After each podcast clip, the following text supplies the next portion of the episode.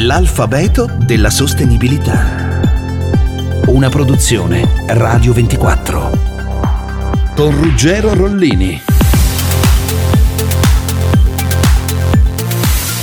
R come rinnovabili.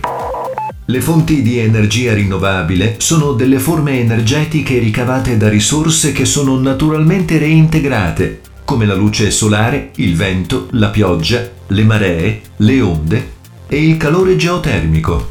Non si esauriscono, al contrario delle fonti non rinnovabili. L'aumento di energia prodotta da rinnovabili ha raggiunto un primato nel 2020, con 200.000 megawatt di nuovi impianti e secondo l'Agenzia internazionale per l'energia il 2021 raggiungerà un nuovo record. L'aumento di capacità di potenza totale nel 2020 in tutto il mondo è stato per il 90% dovuto alle rinnovabili. La transizione energetica è obbligata.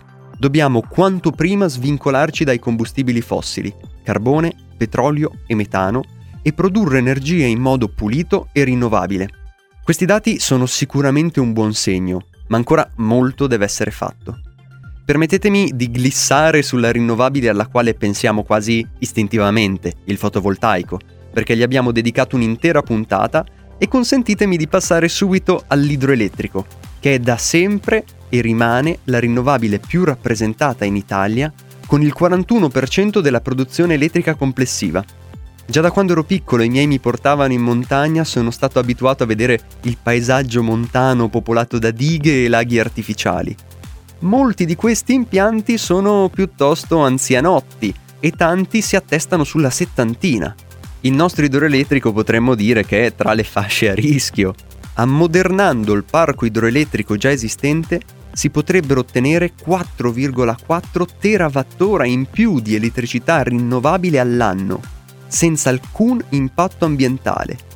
L'energia che servirebbe ad alimentare una piccola regione italiana. Gli impianti già esistenti dunque avrebbero bisogno di un'accorta e costante manutenzione, mentre è più complesso rispetto a un tempo costruirne di nuovi anche grazie a una maggiore consapevolezza dell'impatto che un bacino artificiale può avere sugli ecosistemi. Molto spesso non è facile trovare il giusto compromesso.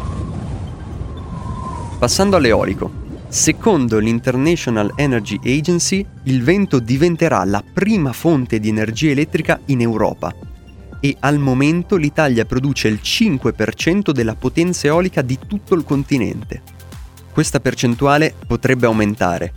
Potrebbe infatti sorgere un nuovo campo eolico nel mare Adriatico, formato da 59 aerogeneratori a largo di Rimini e Cattolica che potrebbero generare 330 MW. Al largo si potrebbe ovviare a due problemi solitamente associati all'eolico. Il rumore, che può essere piuttosto fastidioso, e il fatto che numerosi uccelli possano impattare fra le pale se queste vengono poste in zone di transito. In Europa il più grande parco eolico offshore, così si chiamano, al largo delle coste olandesi è composto da 94 turbine. I risultati ottenuti sono promettenti, tanto che l'Europa punterebbe a produrre in mare un quarto dell'energia totale. Al momento siamo al 2%. Ce lo siamo già detto, il problema di molte rinnovabili è l'intermittenza. Il fotovoltaico ha bisogno di sole, l'eolico di vento, e nell'uno o nell'altro ci sono sempre. La grande comodità del combustibile fossile è che invece lo puoi bruciare quando vuoi. Per questo sarà importantissimo lo sviluppo di sistemi per immagazzinare l'energia prodotta dalle rinnovabili, come nel caso di Remote, un progetto del Politecnico di Torino, questo progetto è stato premiato durante la settimana europea per l'energia sostenibile promossa dalla Commissione europea. Il suo scopo è quello di rendere energeticamente indipendenti realtà remote come isole o paesini isolati che oggi necessitano dei combustibili fossili sfruttando l'idrogeno per immagazzinare l'energia prodotta localmente con fonti rinnovabili. Attualmente sono quattro i siti di test del progetto Remote. A Ginostra, una piccola città sull'isola di Stromboli, ad Ambornetti, in provincia di Cuneo, ad Agkistro, in Grecia, e sull'isola di Froan, in Norvegia. Tra le fonti di energia rinnovabili ci sono anche le maree e le onde. Ricavare energia dalle onde è possibile e in alcuni contesti anche efficiente, vicino alle coste o sulle isole. Il moto ondoso è considerato la più grande fonte di energia rinnovabile inutilizzata del nostro pianeta. È incessante e inesauribile. È stato calcolato che se si riuscisse a sfruttarla si otterrebbero 80.000 miliardi di kilowattora, 5 volte il fabbisogno annuale di energia elettrica del mondo intero.